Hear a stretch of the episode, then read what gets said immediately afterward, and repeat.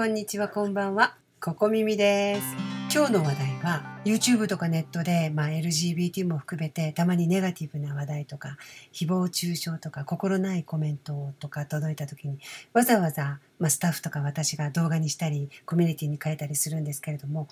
それによってたくさんの疑問も届くのでその辺をちょっと話してみようかなって思います。ちょっと愚痴的な感じになるかもしれないですけれども雑談的な感じで聞いていただけたらと思います。それではここ耳スタートです。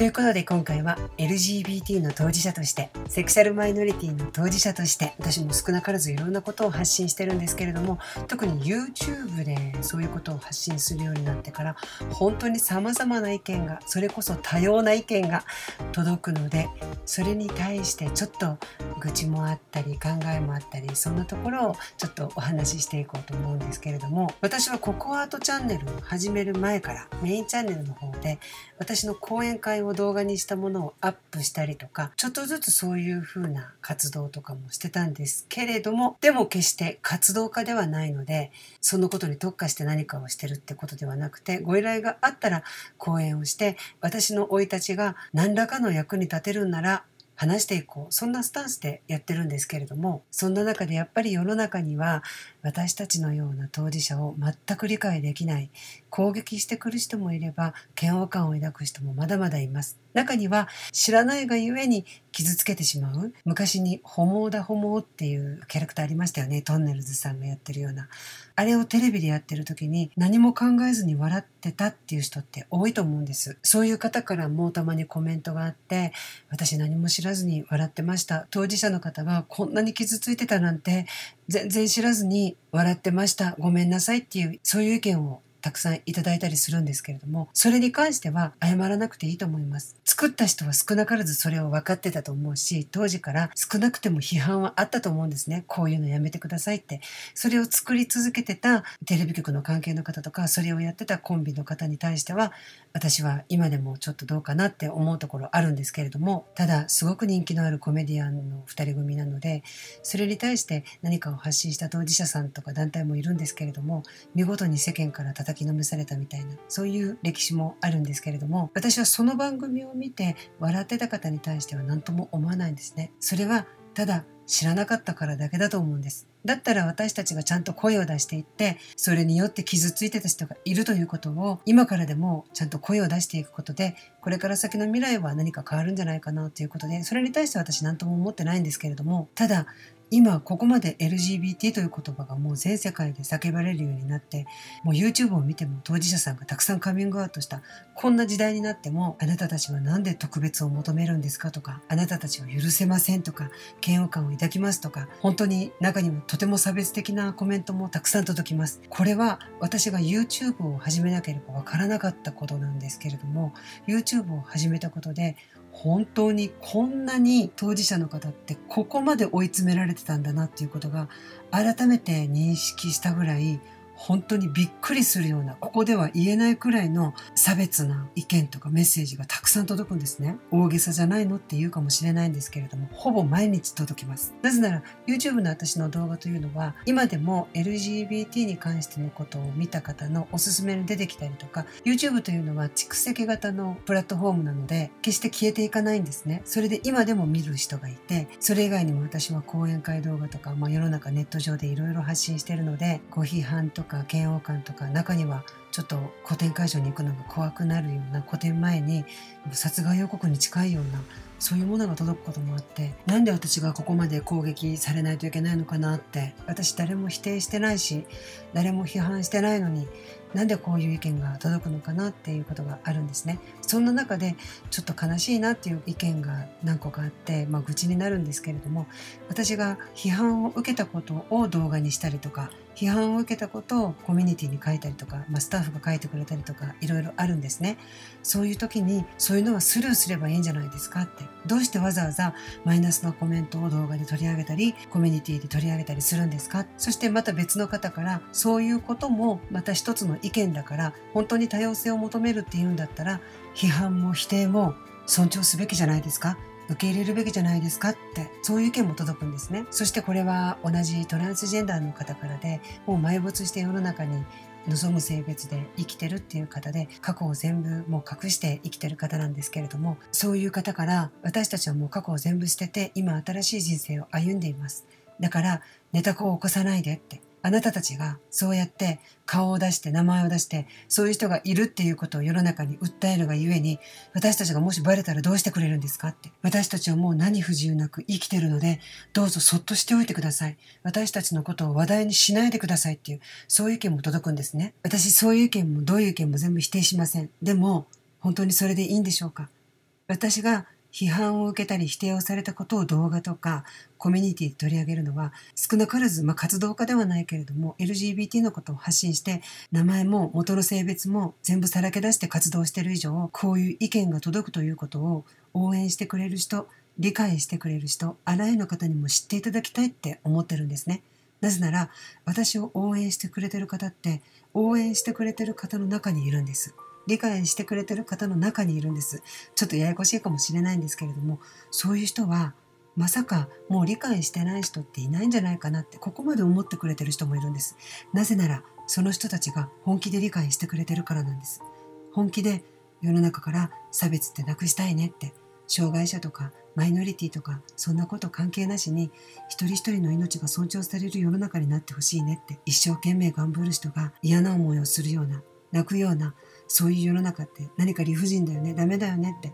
そういう心ある人ばかりの中ではそういう否定的な意見っていうのは多分そういう人たちも見てないと思うんですね。そういう人たちってマイナスの方を見ないでプラスの方光の方を見て生きてるのでそういう意見ってなかなか目に入らないんです。私ももちろん応援してくれてる人の方を見てたいです。マイナスの方なんて見たくない。私は幸い理解してくれてる人がたくさんいて守ってくれてる人がたくさんいて応援してくれてる人が本当にたくさんいるんですね。そういう人たちの方を見てれば楽しいし気が楽だしもう悲しさも忘れられるし過去の嫌なことも忘れられるんです。あのことがもうなかったかのような過去の辛いいじめの経験とか死にたいくらい悩んだこととかそういうことがもうなかったことのようなそういう錯覚を覚えるぐらいみんなが私を支えてくれてる。なんて私って恵まれてるんだろうってなんて幸せなんだろうって思うんですね。でも本当にこれでいいのかなって思うんです。だから私はあえて講演活動で過去を話してるんです。もうこう言うと意味わからないって言われるかもしれないんですけれども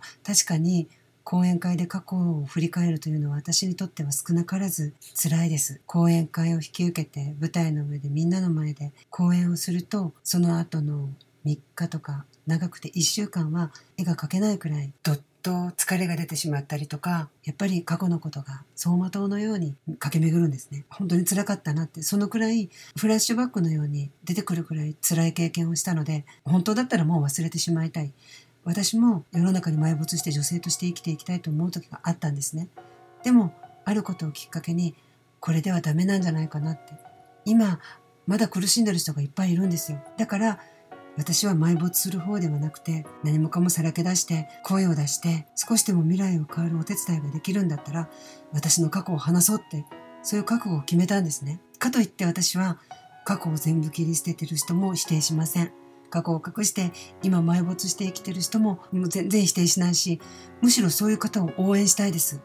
あなたたちが否定されずに安全に生きていってほしいって本当に幸せになってほしいと思ってます。応援したいと思ってる。でもあなたたちと同じように今悩んでる人も幸せになってほしいなって思うんですよ。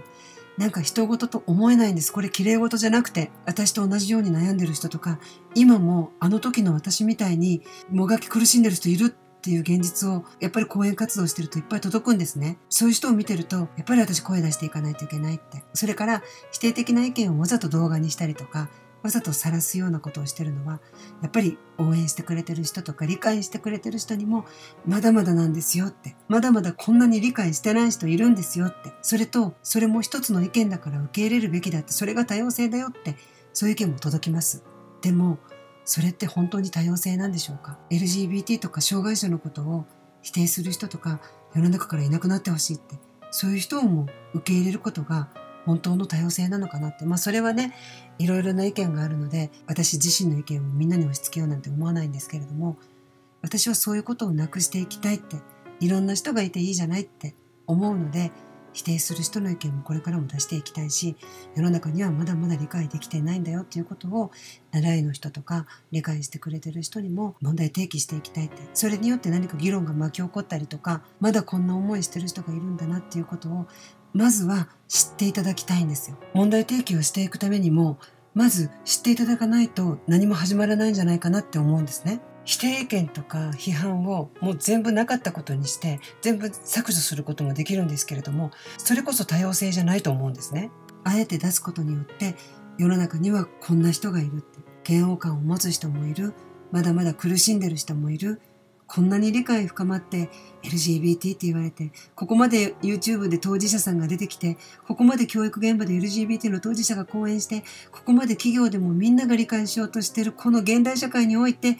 まだ死にたいと思ってる人がいるっていう事実とか、これからも私の元に届いたメッセージとか貴重なご意見とか反対意見合わせていろいろ伝えていきたいと思います。いいとこばかり伝えることの方が楽です。光の方を見てる方が楽です。応援してくれてる人の意見ばかりを紹介するのはどれだけ楽でしょう。でもそれじゃダメだと思うんです。まだまだだと思うんです。だからマイナスだよってネガティブな意見わざわざ見なくていいよって言われることがあるかもしれないんですけれども私はそれによって私のことも応援できないっていう人が1人2人と出てきても私は出していこうかなって思います。そして中にはね、誹謗中傷されることもたまに私ちらって何かでお話ししたりとか、まあ、笑いの中で軽くお話ししたりすることもあるんですけれども、こんな意見届いたらもう腹が立つわみたいな形でお話しすることもあるんですけれども、そういう時に誹謗中傷の方を見ないで応援する方を見ればいいじゃないですかっていう意見も確かにわかります。確かにわかる。わかるけど、それって世の中をどんどん悪くするように私は思うんです。もちろんいろんな意見あると思う。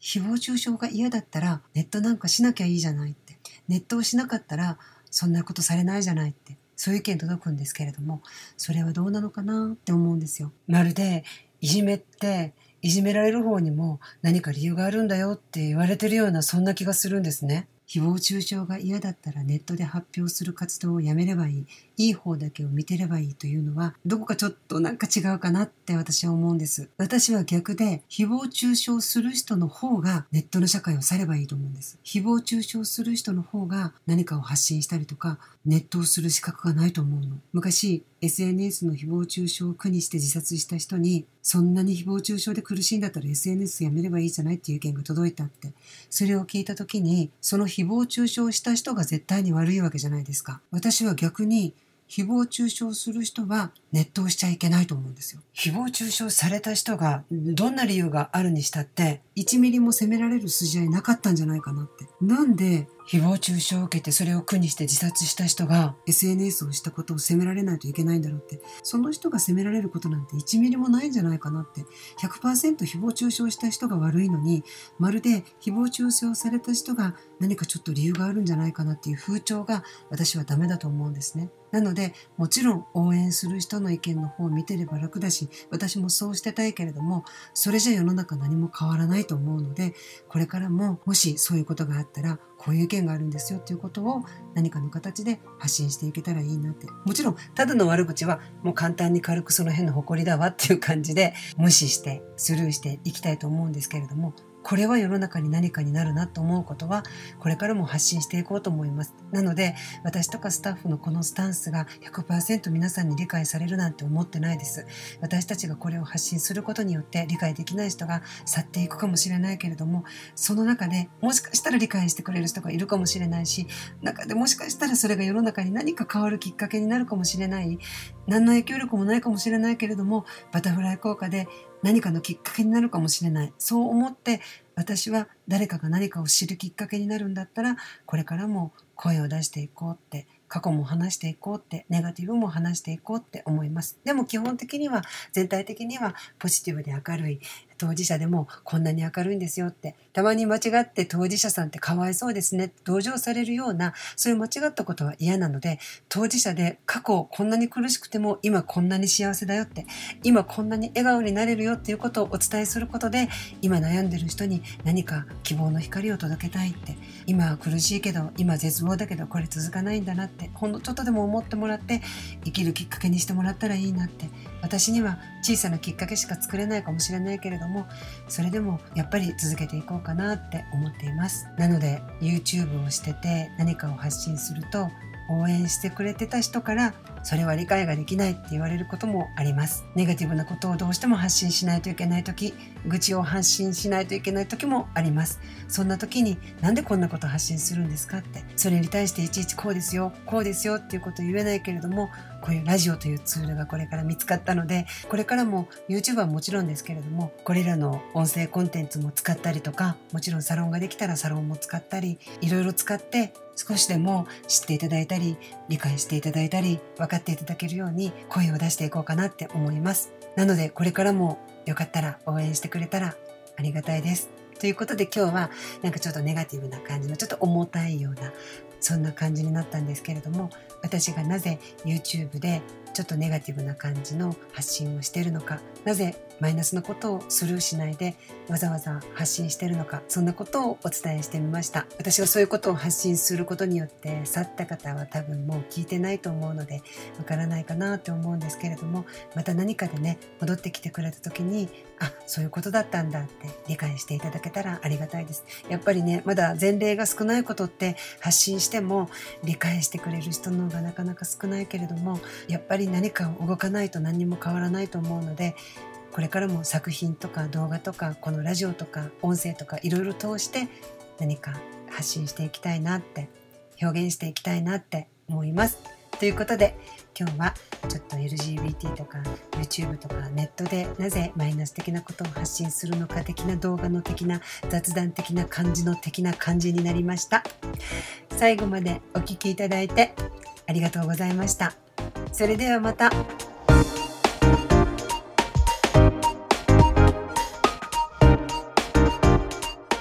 この番組の提供は黒ココの提供でお送りしました。それではまた。